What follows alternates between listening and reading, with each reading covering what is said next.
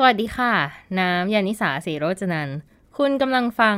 Gen Z and Classical Music ฟรานซ์โจเซฟไฮเดนบิดาแห่งดนตรีคลาสสิก ฉายานี้มีที่มาที่ไปอย่างไร หาคำตอบได้ใน Gen Z and Classical Music กับมุกนัทถาควรขจร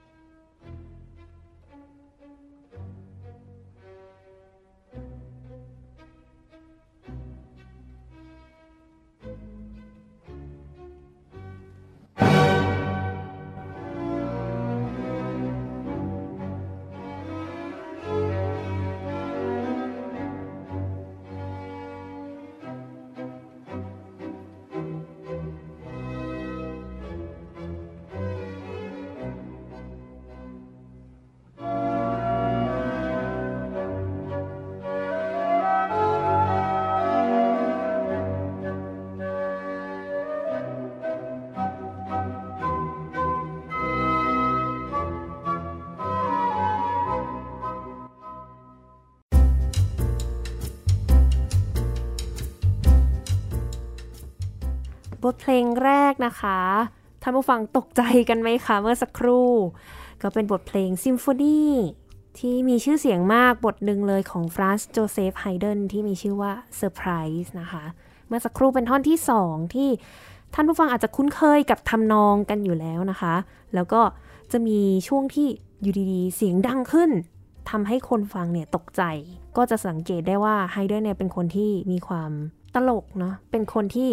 สนุกสนานมีลูกเล่นตลอดเลยค่ะ พูดถึงบทเพลงแรกไปแล้วนะคะของฟรานซ์โจเซฟไฮเดนวันนี้เนี่ยเราก็จะพูดคุยกันถึงนักประพันธ์ท่านนี้เลย ซึ่งเราได้รับเกียรติกลับมาอีกครั้งหนึ่งนะคะ ของแขกรับเชิญท่านนี้ สวัสดีค่ะพี่น้ำสวัสดีค่ะมุกค่ะ พี่น้ำ ญาณิสาสีโรจนันท์นะคะ ก็เคยมาออกในรายการเราครั้งหนึ่งเ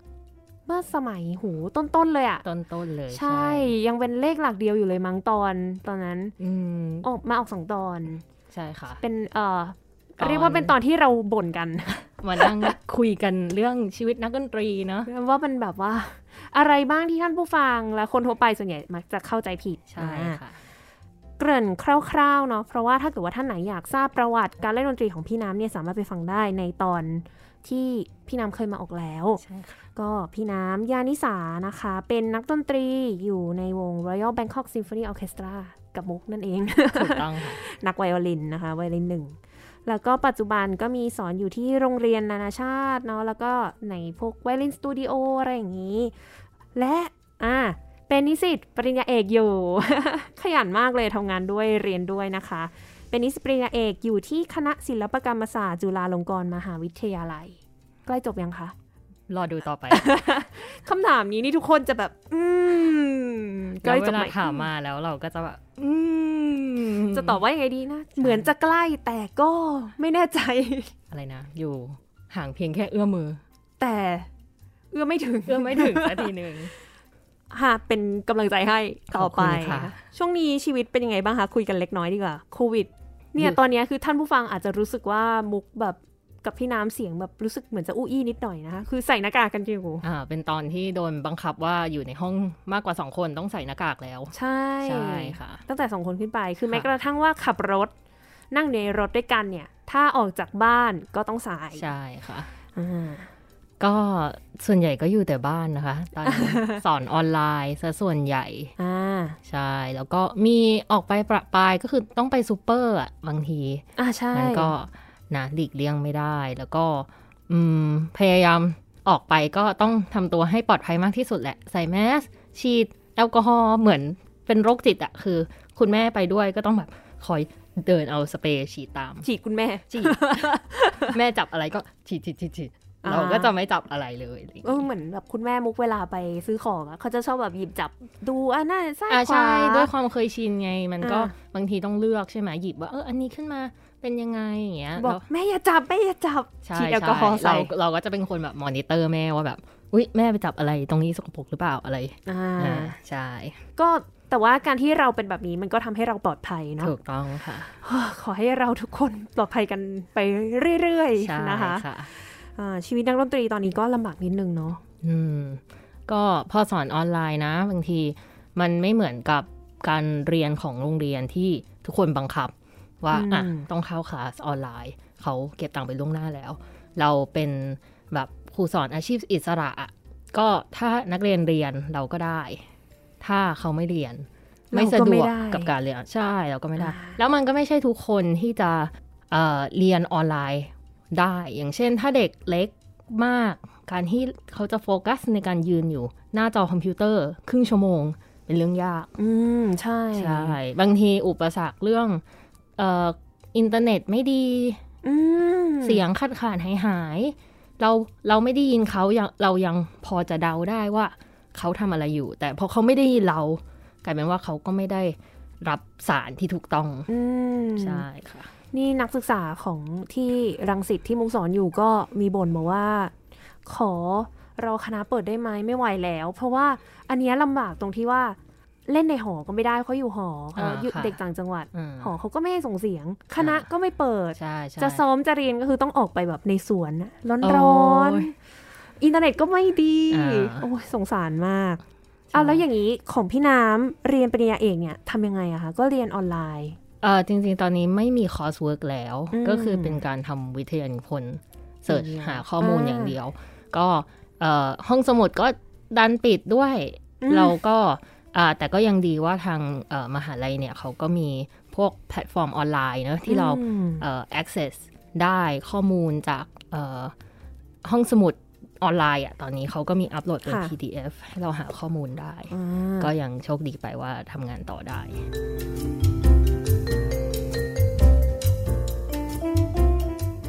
พูดถึงว่าทำวิทยานิพนธ์อยู่ เห็นว่านี่ไงเป็นที่มาของตอนนี้เลยว่าพี่น้ำก็คือทำเรื่องเกี่ยวกับ ไฮเดนใช่ค่ะอ่าเป็นหนึ่งในคนที่ทำอยู่อ่าเพราะฉะนั้นก็เลยเชิญพี่น้ำมาพูดถึงไฮเดนเพราะว่าก็น่าจะเป็น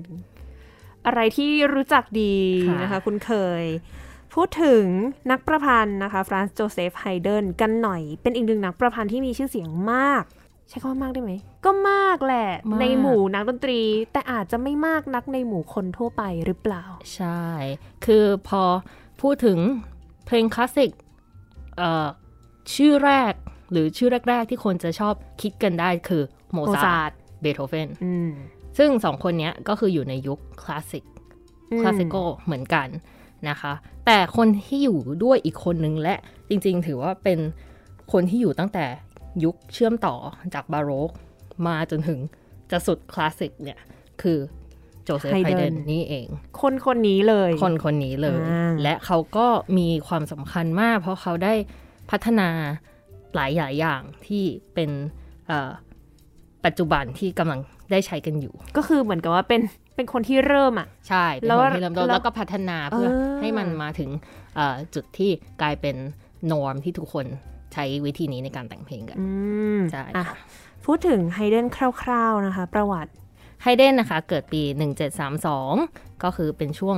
เกือบ จะหมดยุคบาโรกละ แล้วก็ไปเสียชีวิตตอน 1809 ก็ตอนที่ปลายยุคของคลาสสิคอลแล้ว ตอนจริงๆแล้วครอบครัวเขานะ ถึงแม้ว่าไม่ใช่ครอบครัวนักดนตรี แต่คุณพ่อสนับสนุน คือเออชาวบ้านสมัยก่อนไม่มีอะไรทำเนอะคือเหมือนกับเออทำงานทำอะไรก็จะมีการเล่นดนตรีในยุโรปพวกนี้คราวนี้พอพ่อเห็นว่าโอ้ไฮเดนมีความสามารถก็ยังมีเอ่อ จัดคอนเสิร์ตบ้างให้ลูกร้องเพลง ให้ทำอะไรกันเป็นแบบกิจกรรมอืมรวมก็คือค่ะจริง ๆ แล้วดูได้ว่าเออมีความสนับสนุนลูกถึงแม้ว่า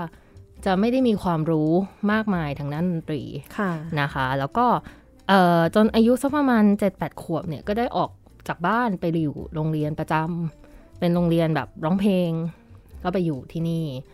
แล้วแต่ว่าพอเริ่มโตแล้วก็เสียงแตกอะเด็กผู้ชายอ่าเด็กผู้ชายใช่ใช่ เขาก็จะเหมือนไม่รับละ ไม่ให้อยู่ละ อาจจะเป็นเรื่องดีหนึ่งหนึ่งอย่าง เพราะว่าเขาก็ได้ไปเจอเพื่อนเอ่อที่ต่อมาแบบเหมือนเป็นมิตรสหายแบบช่วยเหลือเขา ในด้านดนตรี ใช่ไฮเดนเนี่ย เป็นคนที่สอนตัวเองนะ เขาไม่เคยมีครูสอนการอืมแต่งเพลงอย่างจริงจังค่ะใช่ ก็คือเขาบอกเขาเรียนด้วยตัวเองเนี่ยใช้เอ่อ หนังสือของ J.J. Fuchs เนี่ยเป็นเหมือนช่วงยุคบาโรกที่เขาทำเป็นเอ่อทฤษฎีดนตรี เป็นตำราเป็นเรียนดนตำตรีราเรียนขึ้นมา ใช่ แล้วก็เอ่อได้รับอิทธิพลจาก CPE Bach ด้วยอืมค่ะอ่าฟิลิปเอมานูเอลบาใช่ในการพวกเอ่อเพลงเปียโนคีย์บอร์ด พวกนี้เขาก็แบบเหมือนซ้อมเล่น analyze สไตล์การแต่งเพลงของเขาจน เอ่อเพื่อได้รู้ลึกซึ้งอะว่า วิธีการแต่งเพลงเขาใช้ความคิดยังไงบ้างอืมใช่ แล้วก็มีพอพวกสไตล์ที่การแต่งไวโอลินเนี่ยเขาก็มีเพื่อนอีกคนนึง ที่เป็นนักไวโอลิน ชื่อเอ่อคาร์ลฟอนดิทเทอร์สดอร์ฟอืมอ่าคนนี้ก็เป็นเพื่อนกับโมซาร์ทเบโธเฟนเหมือนกันก็จะเป็นแวดวงที่แบบวนกันไปวนกันมาอ่าเหมือนกับเหมือนสังคมดนตรีปัจจุบันนะถูกค่ะรู้จักกันหมด ทุกคนรู้จักกันหมด แล้วเขาก็แบบเออเล่น quartet ด้วยกันคราวนี้เนี่ยในยุค นั้นจะเป็นยุคที่ปกติมากที่ทุกคนจะมีผู้อุปถัมภ์อ่าค่ะ ใช่ค่ะ ก็คือเขาเนี่ยได้ไปอยู่ที่อ่าสำนักเอสเตอร์ฮาซีค่ะค่ะ ก็คือเป็นเหมือน royalty ของแห่งหนึ่งในออสเตรีย เป็นแบบเป็นพระราชวังอย่างนั้นป่ะคะอ่าใช่เป็นราชวังเลยก็คือเจ้านายเขาเนี่ยก็จริง ๆ เป็นถือว่าเป็นเจ้าชายอืมอ่าชื่อว่าเจ้าชายแอนทอนค่ะค่ะวันนี้ก็จริง ๆ จะวนอยู่ในแอนทอนนิโคลัสแอนทอนนิโคลัสคือทั้งเป็นพ่อเป็นลูกอะไรกันค่ะนะคะ ก็คือพ่อถึงเขาก็เข้าไปอยู่ ช่วงแรก ๆ ก็เป็นเหมือนแบบคนรับใช้ในบ้านแหละเอาจริงๆถึงแม้ว่าเป็นนักดนตรีก็เถอะแต่ก็คือต้องใส่ยูนิฟอร์ม ต้องมีเวลาที่เข้างานเอ่อต้องทุกอย่างที่แต่งเพลงก็ทำตามที่เจ้านายต้องการค่ะอย่างเดียวนะแต่ว่าพอสักพักเนี่ยอยู่ไปเรื่อยๆ เขาก็เริ่ม มีอิสระมากขึ้น เพราะเจ้านายเริ่มเห็นความสำคัญของตัวเขาอืมและก็เอ่อเนี่ยตอนที่รับใช้เอ่อเจ้าชายนิโคลัสเขาต้องการทำให้ดนตรีในพระราชวังของเขาเนี่ย เป็นที่โด่งดังสร้างแบบมิวสิชเชียนคอร์ดนักดนตรีของสำนักอ่าประจำราชสำนักอ่าประจำราชสำนัก เพราะฉะนั้นเนี่ยเขาก็เลยเหมือนสนับสนุนให้ไฮเดนเนี่ยเออแต่งเพลงที่อยากแต่งมากขึ้น แล้วก็เออ มีการตีพิมพ์ได้อ๋อใช่ค่ะ ตอนแรกเราไม่ยังไม่ได้พูดไปเนอะว่า เขาสำคัญมากแค่ไหนคือเขาเริ่มแต่งเพลงพวกสตริงคอร์เต t ก็คือเป็นเครื่องสายเครื่องสายสี่ชิ้นคก็คือไวโอลินสองตัวอืมวิโอลาแล้วก็เชลโลอืมอ่าก็เป็นสตริงค u อ r เต t แล้วก็เนี่ยก็เป็นช่วงทดลองของเขานั่นแหละ เหมือนเขาได้เอ่อทดลองว่าเขาจะเอ่อ แต่งแบบนี้แต่งกี่ท่อนจะแต่งสไตล์แบบไหนยังไงบ้าง การที่มีนักดนตรีอยู่ในมือเนี่ยเขาก็สามารถเอางานของเขาไปเอ่อให้เขาเล่นให้นักได้ดนตรีลองอะลองให้เล่ฟันให้ฟังใช่อ่าจะได้รู้ว่าเอ้ยเป็นยังไงปรับเปลี่ยนยังไงบ้าง เดี๋ยวจะยก string quartet opus 17 number 6 number หกหมายเลขเอาหกหมายเลขหกอะเนี่ยนักดนตรีเป็นอย่างนี้กันทุกคนนะ แบบค่ะจะเอาจะเอาภาษาอะไรดี ภาษาอะไรดี ใช่ค่ะปนกันไปหมดเลย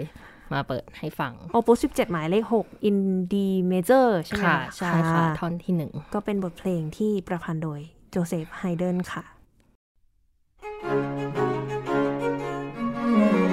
Thank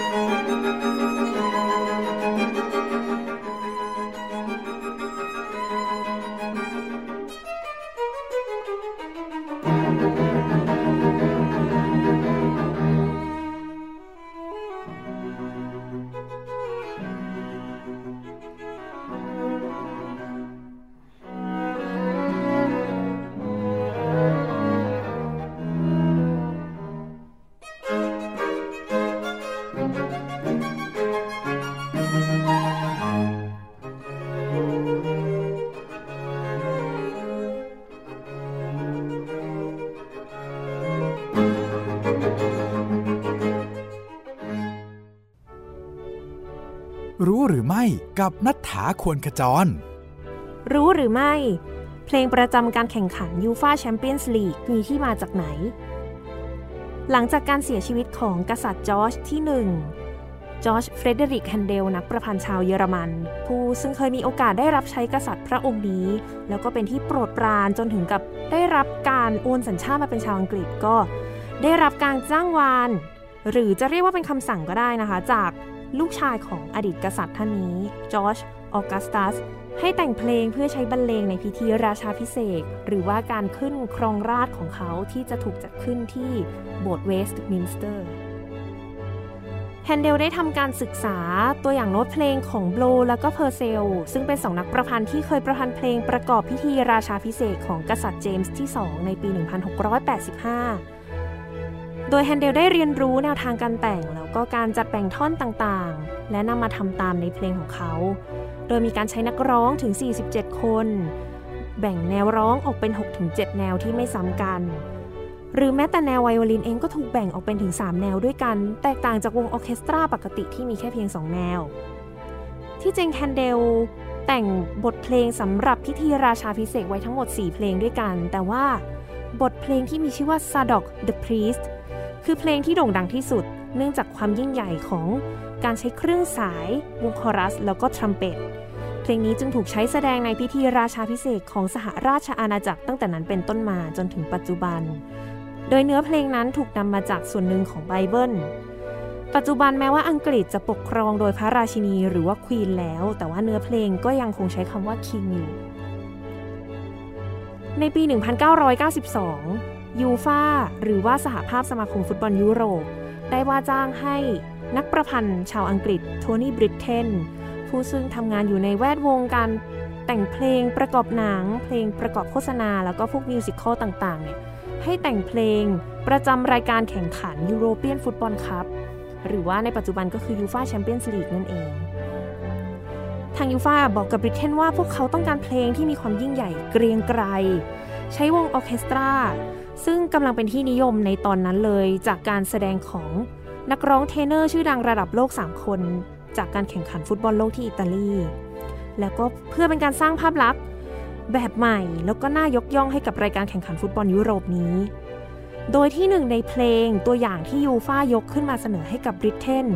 ก็คือเพลง s a d o k the Priest ของจอร์จเฟเดริกแคนเดลซึ่งเป็นบทเพลงที่ใช้ในพิธีราชาพิเศษของกษัตริย์อังกฤษมาตั้งแต่ศตวรรษที่ 18 ลง s a d o k the Priest เปรียบเสมือนตัวแทนของเพลงที่เป็นการเป่าประกาศให้โลกได้รับรู้ถึงการเริ่มต้นของยุคที่ยิ่งใหญ่ การมาของกษัตริย์เหนือปวงประชาแห่งราชอาณาจักร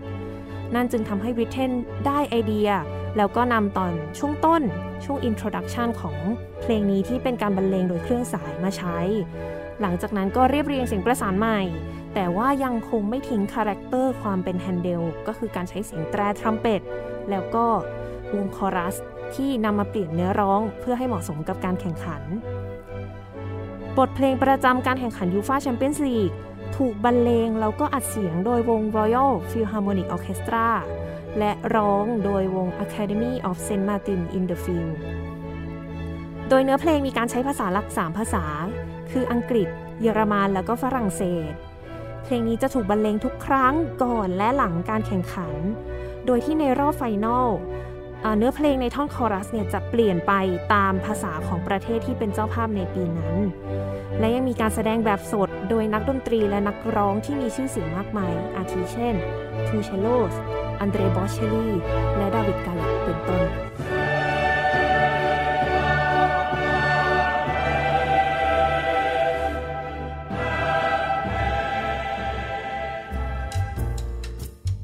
เมื่อสักครู่เป็นบทเพลง String Quartet นะคะสำหรับเครื่องสาย 4 เครื่อง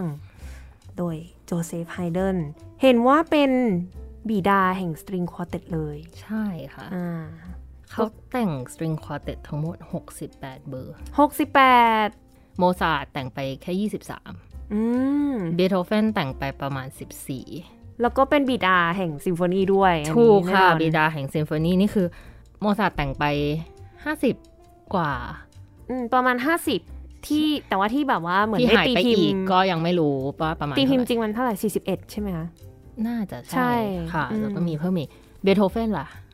9 9เบอร์10น่าจะแต่งไม่เสร็จรู้สึกอ่าคนนี้104ที่ตีพิมพ์ที่ตีพิมพ์และอาจจะมีที่ยังไม่ตีพิมพ์ด้ใช่วยที่อ่าสูญหายไปอืมค่ะยอมใจที่เขาจริง ๆ ที่เขาสามารถทำได้มากขนาดเนี้ยก็เป็นเพราะ เขาทำงานอยู่ในราชสำนักนะอืมอืมเพราะว่าบางทีพอมีคอนเสิร์ต มีงานอีเวนท์ที่จัดขึ้น เจ้าชายก็อยากได้เพลงใหม่ตลอด เขาก็จะต้องผลิตเพลงใหม่ตลอด แต่งเพลงใหม่ออกมาเรื่อยๆเรื่อยเป็นที่มาหรือเปล่าว่าทำไมนักประพันธ์ในช่วงยุคคลาสสิกถึงแต่งเพลงกันเยอะมาก โมซาร์ทก็ด้วยใช่ไหมคะๆก็น่าจะเป็นเนไปอะส่วนหนึ่งนะคะ เพราะว่าเขาพอมีผู้อุปถัมภ์เนี่ยเขาก็จะ เออเหมือนมันทำเป็นงานอะใช่เหมือนเป็นงานหลักอะไม่ใช่ว่ารอแรงบันดาลใจอ่าวันนี้ชมชมนกชมไม้แล้วก็ โอ้เสียงนกเพราะจังเราอยากแต่งเพลงนี้ แล้วก็เขียนไม่ใช่ อันนั้นจะเป็นแบบยุคโรแมนติกไปละใช่อ่า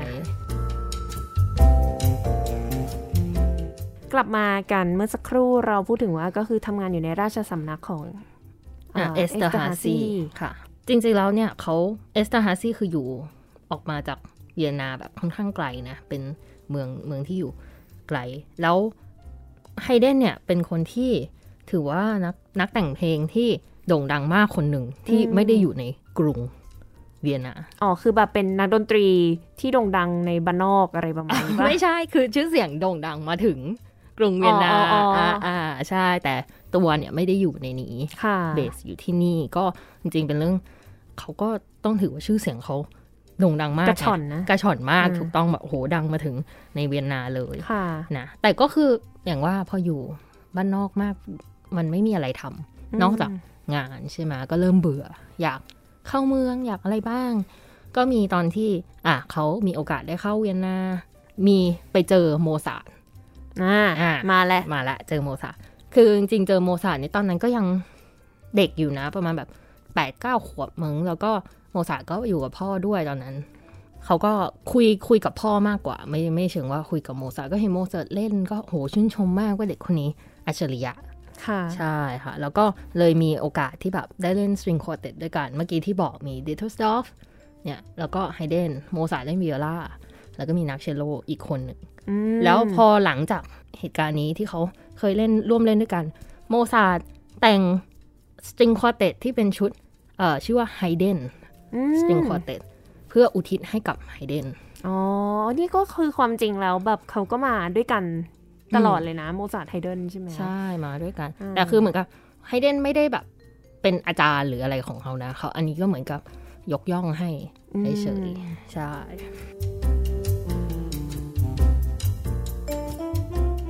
จุดที่ทำให้ชื่อเสียงของไฮเดนยิ่งโด่งดังเข้าไปอีกคือการที่ได้เดินทางไปกรุงลอนดอนอืม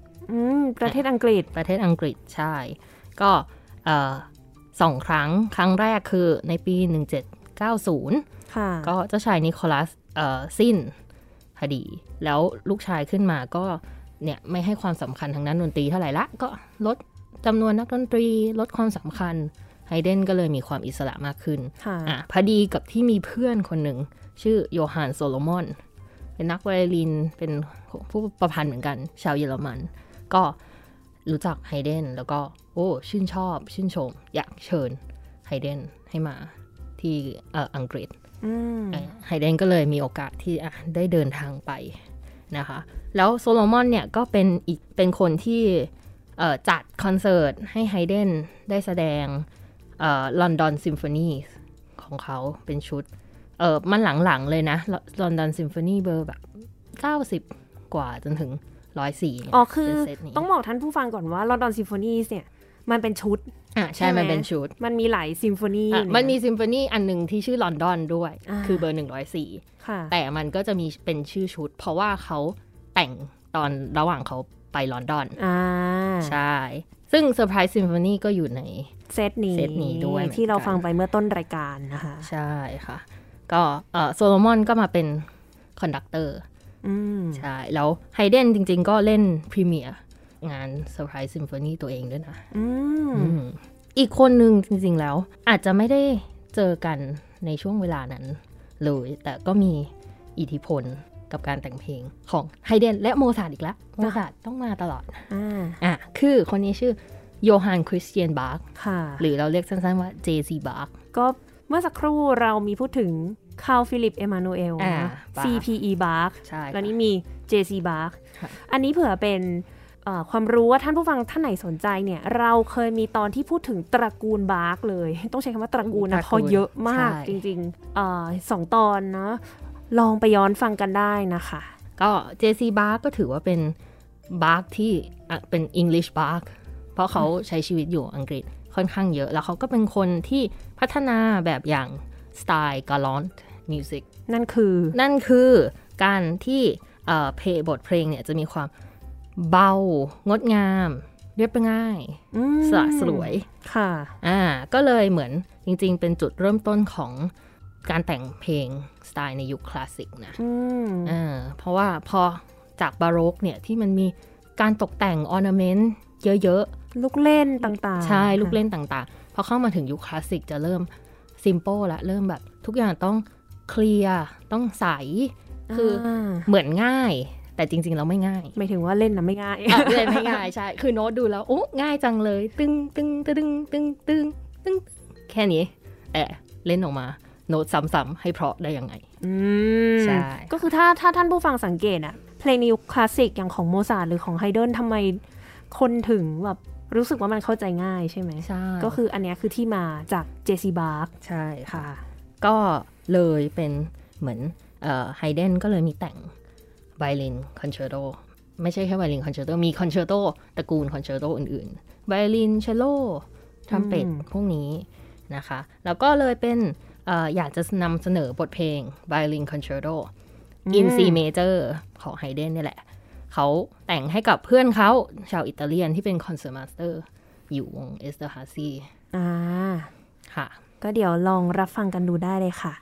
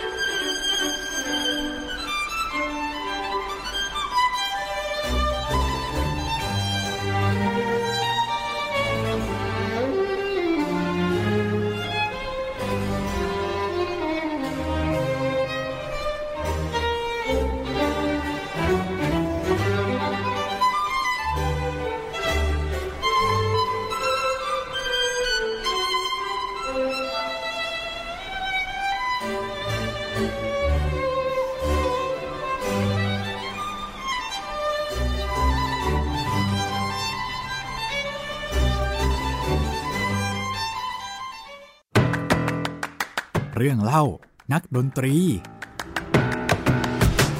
อ๋อ โอเค ก็คือ ซ้อมคอนเสิร์ต soundcheck อะอืมก่อนใช่ไหมอันนี้เรา BSO ใช่ไหมอ่า BSO อ่า BSO อ่า Royal Bangkok Symphony ตอนนี้ค่ะนะปกตินักไวโอลินเรามีโบเนอะเราก็จะต้องขันคลายหางม้า ให้มันหย่อนลง เออ ให้มันไม่ตึงเกินไป ปรากฏว่ากำลังจะขึ้นไปเล่นคอนเสิร์ตเนี่ยอีก 15 นาที standbyเราก็เอาโบมาอะมาหมุนหมุนจะถูยางสน ปรากฏหมุนไม่ขึ้น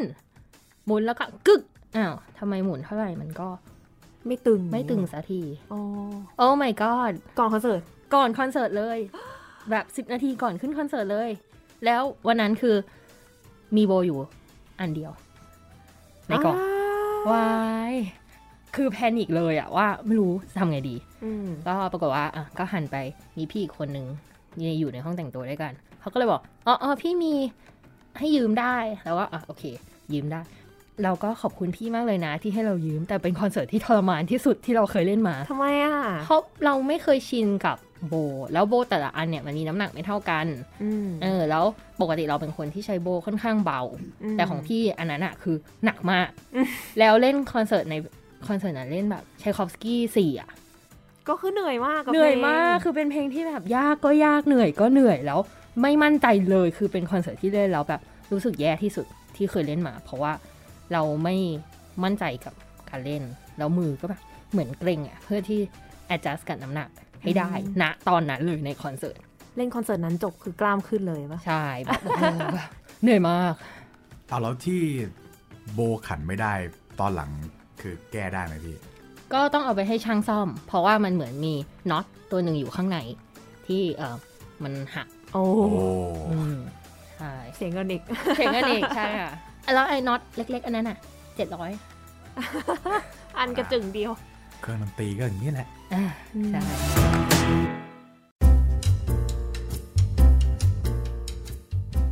นอกจากไวโอลินคอนแชร์โตแล้วเมื่อเมื่อสักครู่มีพูดถึงเชลโลค่ะเชลโลคอนแช ร์โตอืม เอ่อเชลโลคอนเช r t โตนี่ก็โด่งดังมากเบออ่าร์หนึ่งใช่ C major เหมือนกัน เราเคยเปิดไปแล้วเนาะในรายการตอนที่พูดถึงเรื่องราวของเชลโลตั้งแต่ยุคเริ่มต้นจนถึงยุคคลาสสิก ก็ไปลองฟังกันดูได้นะคะ เป็นอาจารย์ออฟอภิชัย แขกรับเชิญประจำรายการเลย มาเล่านะคะ สนุกดี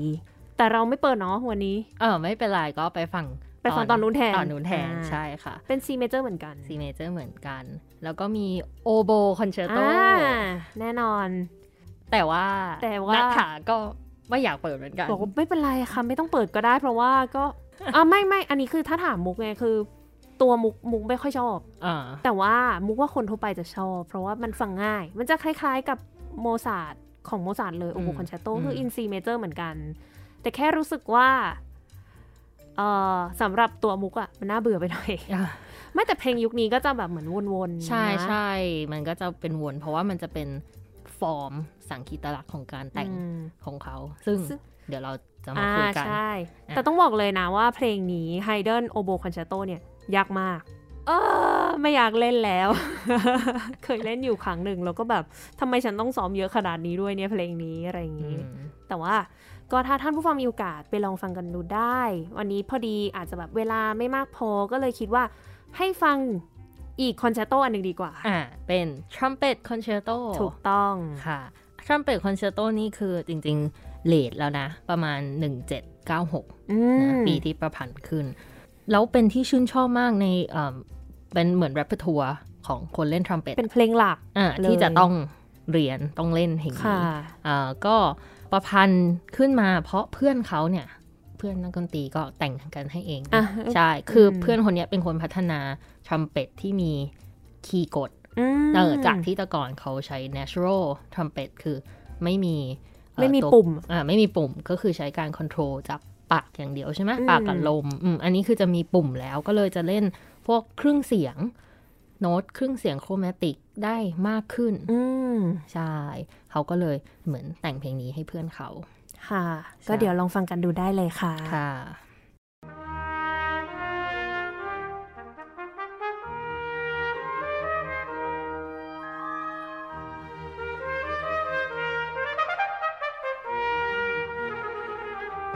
「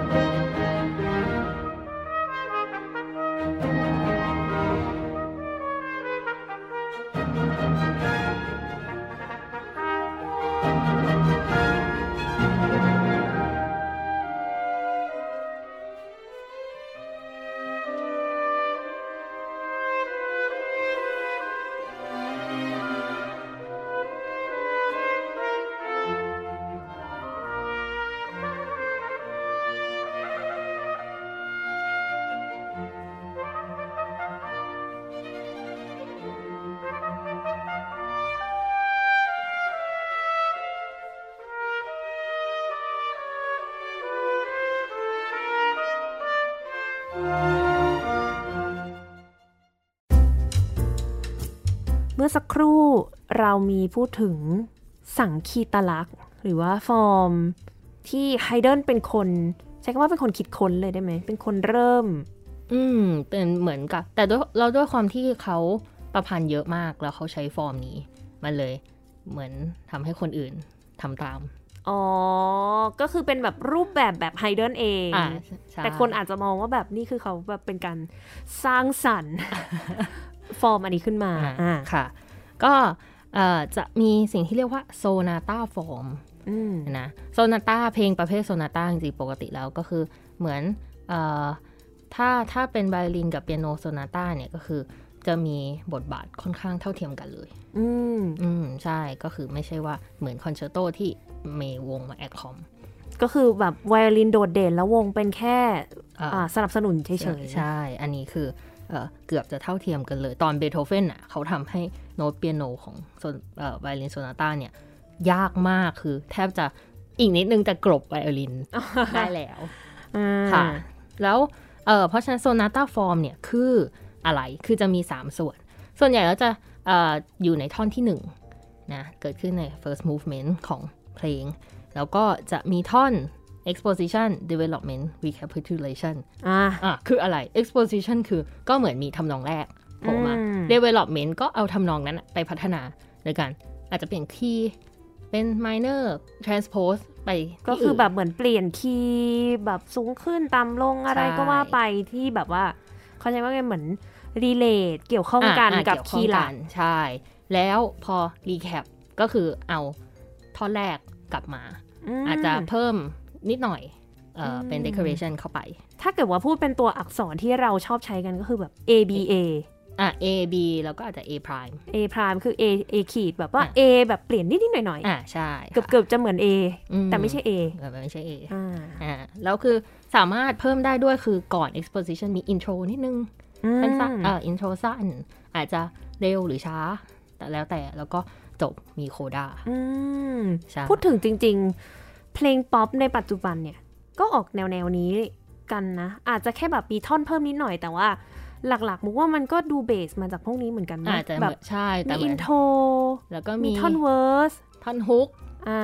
มีแล้วก็อ่ามีท่อนกับไอ้ verse นี่ไงชื่ออะไรนะ ท่อน pre chorus ท่อนก่อนท่อน hook อ่าอันเนี้ยเป็นท่อนแบบ develop อ่าเอ่อ อะไรใช่เงี้ยแต่ด้วยไซส์ของเพลงคือเหมือนกับความยาวมันสั้นกว่าเยอะแบบไงสี่นาทีเออสี่นาทีมันก็เหมือนแบบ อุ๊ย อันนี้ได้แค่สองห้องอันนี้มาแบบปุ๊บปุ๊บปุ๊บอืมแล้วไปเลย คนฟังอาจจะไม่ค่อยรู้สึกเท่าไหร่อืมเออบางทีอาจจะแค่แบบคอร์ดแล้วเปลี่ยนคีย์เข้าอันต่อไปเลยอ่าฮะใช่แต่อันนี้จะกว้างขึ้นค่ะค่ะ แล้วก็เอ่อจริง ๆ อันนี้นะอยากจะยกโมซาร์ทมา เพราะว่าโมซาร์ทก็ใช้ sonata form เนี่ยแต่งเอ่อ ถ้าผู้ฟังมีเวลาไปฟังก็อยากแนะนำ Violin Concerto เบอร์บทที่ 5 in A major ของโมซาร์ทเนี่ยอืมเป็น example ที่ชัดเจนมากเลยว่า sonata form คืออะไร ขึ้นมา intro ช้า แล้วก็เข้าท่อน exposition ก็คือมาเร็ว ท่อนท่อนหลักของเพลง ใช่ค่ะ แล้วก็เนี่ย development recap แล้วก็มี coda ตอนจบ คืออมชัดเจนมาก โคด้าก็เหมือนแบบเอาโทรอ่าถูกอ่าอ่าใช่ สังคีตลักษณ์ที่สำคัญอีกอันหนึ่งคือ อันนี้เกิดขึ้นจาก string quartet นะ สมัยก่อนเนี่ย string quartet มาจาก string trio piano trio คือเขาจะมีแบบเบสแล้วก็มีแค่ไวโอลินอะไรเงี้ยเขาจะไม่ได้มีสี่คน คราวนี้พอเออมีนักดนตรีมากขึ้น เขาก็อยากจะแบบลองเอ่อ expand ดูอะทำวงที่ใหญ่ขึ้นทำวงที่ใหญ่ขึ้น ใช่ เขาก็เลยเออลองคิด โอเค ถ้าเราเอาเป็น ไวโอลินสองคน แล้วก็เอ่อวิโอลาเชลโลดู ตอนแรกๆเนี่ย ก็ลองทดลองไปมา มีห้าท่อน ค่ะเออแล้วก็จากห้าท่อน อาจจะเยอะไป เหลือสี่ท่อน แต่อืมยังเป็นสี่ท่อนเนี่ย เร็วเร็วช้าเร็ว อืมอ่าช่วงคือแรกๆใช่ไหมช่วงแรกๆ ใช่ แล้วก็ช่วงแรกๆ คือ ถ้าจากเมื่อกี้ที่เราฟังเอ่อโอปุส17ใบที่เปิดนะคะค่ะไวโอลินหนึ่งจะมีความโดดเด่นที่สุดทุกอยู่คนเดียวเลยอะอยู่คนเดียวใช่ก็เปรียบเสมือนว่าคนอื่นก็ยังเป็นคนที่แอคคอมเล่นประกอบเล่นประกอบให้อยู่นะแต่พอหลังๆละ เริ่มเข้าสู่ยุคแบบกลางๆของเขา มีประสบการณ์มากขึ้น แต่ประมาณโอปุส33อะไรเงี้ย คือสี่ท่อนเหมือนเดิม แต่ท่อนที่หนึ่งก็คือเร็ว ย้ายท่อนช้ามาเป็นท่อนสองอืมท่อนที่สามก็เป็นมินูเอตแอนทริโอก็จะเป็นท่อนแดนซ์ท่อนจังหวะเต้นรเต้นรำใช่ แล้วก็สี่ก็กลับมาเป็นท่อนเร็วเป็นเหมือน finale จบค่ะ อย่างนี้ ใช่ค่ะ แล้วก็เลยเป็นฟอร์มที่เอ่อทุกคนค่อนข้างเอามาใช้ยึดกับฟอร์มนี้ ในการแต่งเพลงต่อมา ค่ะ ก็เป็นที่นิยมนะใช่จนปัจจุบันนี้ก็เห็นว่าแบบ นิยมสุดแล้วแหละเวอร์ชันนี้ ใช่ใช่เพราะฉะนั้นเวลาเราไปฟังคอนเสิร์ตคลาสสิกเนี้ยเอ่อปกติซิมโฟนีเหมือนกันซิมโฟนีก็อิงมาจากฟอร์มนี้มของเขาก็จะสี่ท่อน ค่ะอ่าแล้วก็จะไม่ไม่มีใครตกมือกันจนกว่าจะจบเพลอ่างเนอะใช่ไหมเอ่อจนพอมาถึงหลังๆอะแบบสักประมาณเบโธเฟนอะถึงเริ่มแหกกฎบ้าง อยากลองอย่างอื่นบ้าง มีห้าท่อนอืมเอ่อ สตริงควอเต็เบอร์หลังๆ ของเบโธเฟนคือ ยาวเจ็ดท่อนรวมกัน ยาวมาก ยาวมากเลยเหมือน แทบจะเป็นซิมโฟนีเลยอืมใช่ค่ะ ก็เป็นไปตามกันเวลาเนาะใช่ว่ายิ่งเวลาผ่านไปคนก็อยากจะทำอะไรที่มันใหม่ขึ้นใช่เรื่อยมีๆปัจจุบันก็ใหม่สุดๆไปเลยนะอ่ามีวิวัฒนาการทางด้านความคิดเนอะไม่งั้นมันก็ไม่มีของใหม่อืมเกิดขึ้นมา กลับมาที่ลอนดอนอีกรอบดีกว่าอืมคราวนี้รอบที่สองละที่อ๋อคือเขาไปลอนดอนสองรอบ ใช่รอบแรกก็คือเหมือนมาเยี่ยมแค่ปีหนึ่งแล้วก็ค่ะกลับไปใหม่กลับไปเอสเตอร์ฮาซีคือเขาแบบมีความผูกพันมากอยู่กับที่นี่มาเป็น 20 กว่าปีอืมเขาก็เหมือนจงรักภักดีอะคือเจ้านายกี่คนเขาก็ยังกลับไปอยู่ที่นู่นอยู่อืมใช่ไหมคะอะอันนี้ก็กลับมาใหม่ที่เอ่อปี 1794 ไม่ได้ห่างกันเยอะ ค่ะอะแล้วก็ อ๋อลืมพูดไปว่ารอบแรกเนี่ย เขาเจอเบโธเฟนแล้วเขาก็อะเบโธเฟนตัวละครลับอืมอีกคนหนึ่งมาละเขาก็สอนเบโธเฟนนะ อันนี้ได้สอนอ่าอืมเขาเท่ากับเบโธเฟนเป็นนักเรียน เป็นลูกศิษย์ของไฮเดนใช่แล้วเขาก็เอ่อก่อนที่กลับไปเวียนนาด้วยกันก็สอนแบบเนี้ย counterpoint สอนการแต่งเพลง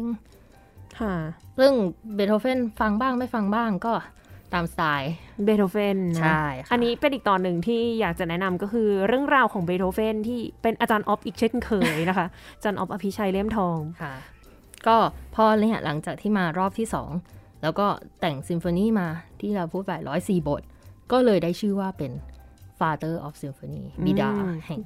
ซิมโฟนีขึ้นมาค่ะคราวนี้อันนี้เนี่ยเราก็จะไม่อยากจะบอกว่าเขาแต่งแต่ quartetกับ ซิมโฟนีหรือคอนแชร์โตเนอะคือจริง ๆ แล้วเออไฮเดนก็ต้องแต่งอย่างอื่นด้วย ใช่แหละเขาก็แต่งอย่างอื่นด้วย งานเนี้ยที่อยากพูดถึงเขาเรียกว่า oratorios oratorio อืมจริง ๆ แล้วคือก็กึ่ง ๆ เป็นซิมโฟนีแต่มันมีเอ่อ choir ก็คือมีวงครัสอ่าแล้วก็มีนักร้องที่เป็น soloist อ่าด้วยเล่นกับออร์เคสตราก็คือเล่นบนเป็นคอนเสิร์ตพีซเลยแหละ คราวนี้มันก็จะมีพวกเพลงในโบสถ์ใช่ไหม oratorio อันแรกที่โด่งดังมากคือ the creation อันนี้ก็คือฟังจากชื่อแล้วเหมือนการสร้างโลกอ่าอ่าเขาก็อิงมาจากอันนี้แหละว่าเออหนังสือที่พูดถึงเรื่องการสร้างโลกของพระเยซูเออค่ะไม่ใช่พระเยซู พระเจ้า พระเจ้า พระเจ้า เออ ในเจ็ดวันทำอะไรบ้าง แล้วก็ เอออันนี้จริงๆก็อยากให้ฟัง เดี๋ยวเราจะเปิดตอน ตอนท้ายรายการแล้วกันรายการนะคะ เป็นแบบว่า ส่งท้ายความยิ่งใหญ่อ่าส่งท้ายความยิ่งใหญ่ใช่ แล้วก็อันเนี้ยได้อิทธิพลแรงบันดาลใจมาจากการที่ไปอยู่อังกฤษเนี่ยแหละ แล้วมีปรมาจารย์อีกคนหนึ่งคือแฮนเดลอ่าอ่าแฮนเดลค่ะเนี่ยแต่งโอรา t o เรียลเยอะมากแฮนไฮเดนก็เลยรู้สึกว่าในชีวิตเนี่ยเออฉันควรจะต้องลองแต่งบ้างอือืมมซึ่งจอร์จเฟเดริกแฮนเดลก็เป็นอีกนักประพันธ์ชาวเยอรมันที่ก็ไปอยู่ที่อังอักงฤษกฤษจนกลายเป็นหมื อกัอังกฤษ เออจะแบบว่าเปลี่ยนสัญชาติเป็นใช่อังกฤษไปนะคะใช่แต่ว่าก็เป็นนักประพันธ์ในยุคบาโรกใช่ค่ะอืมก็คือมาก่อนและอืมแบบผลงานเขาก็ยังถูกเล่นน่ะนำเสนออยู่ตลอดถึงค่ะแม้ว่ายุคที่ไฮเดนไปอยู่แล้วเนอะเขาก็เลยอืมเออได้อิทธิพล แล้วก็เอออีกอันหนึงก็คือ The Seasons อันนี้จะไม่เกี่ยวกับเอิ่มทางศาสนาละ อันนี้ก็เกี่ยวกับเนี่ยธรรมชาติฤดูกาลฤดูกาลใช่ค่ะ แล้วก็ช่วงท้ายๆของชีวิตเนี่ย ก็มีสตริงควอเต็ตอีก 9 บทที่สำคัญมากในชีวิตของไฮเดนนะ เพราะราะว่าคนเล่นกันค่อนข้างเยอะอืมเออแล้วก็เอ่อมีอันหนึ่งที่กลายมาเป็นเพลงชาติออสเตรียอืมเป็นเพลงชาติเลย เป็นเพลงชาติเลย นั่นคือเพลง อันนี้ไม่อยากพูดต้องให้ ชาวเยอรมันเอ่อออกเสียงให้ถูก เดี๋ยวขออนุญาตอ่านโพย พี่น้ำบอกว่า อ๋อมันเป็นภาษาเยอรมัน Gott erhalte Franz den Kaiser อ่าเย้โอเค ก็คือจริงๆ แปลออกมาภาษาอังกฤษก็คือ God save Emperor Francis ก็คือแบบพระเจ้า ช่วยช่วยคุ้มครองอ่าอ่านะคะ อันนี้แรงบันดาลใจมาจากอังกฤษนะ ก็มี God save the Queen อืมอ่าใช่ใช่ แล้วก็เหมือนช่วงนั้นก็มันมีสงครามอะนโปเลียนอะไรเต็มไปหมด เขาก็แต่งเพลงขึ้นมา เพื่อปลุกใจคนในชาติอืมด้วยใช่ แล้วก็ก็จะเดี๋ยวจะเปิดเพลงนี้ให้ฟังสตริงคอเต็ใช่ไหมคะ ใช่ค่ะอ่า String Quartet Opus 76หมายเลข3 ท่อนที่สอท่องนที่2ค่ะอ่าใช่โอเคค่ะ เดี๋ยวไปลองฟังกันได้เลยค่ะ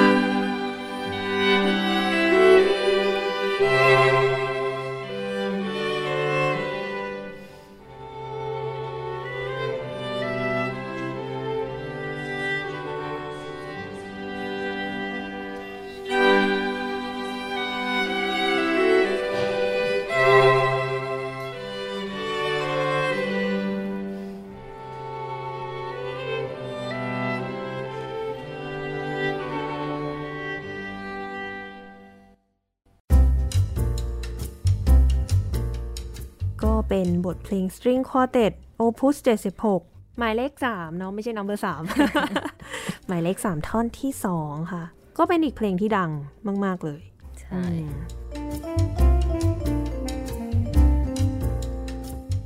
ไปถึงช่วงท้ายของชีวิตของไฮเดนกัน ท้ายๆแล้วเนี่ยก็อย่างที่พูดไปเนี่ยมี The Seasons มีอะไร พอสักประมาณปี 1803 เขาก็เริ่มป่วย ก็เลย เริ่มห่างหายละไม่ได้แต่งเพลงก็รักษาตัวเอ่อมันมีเหตุการณ์อันหนึ่งที่ค่อนข้างจะแบบลงบันทึกในประวัติศาสตร์เลยนะ ว่ามีคอนเสิร์ต The Creation เขาเล่นเพลงนี้ในคอนเสิร์ตใช่ไหมแล้วค่ะเอ่อจัดขึ้นเพื่อให้กับไฮเดนเพราะคนก็รู้ว่า เออ แก่แล้วเอ่อสุขภาพไม่ดีก็ก็แบบคง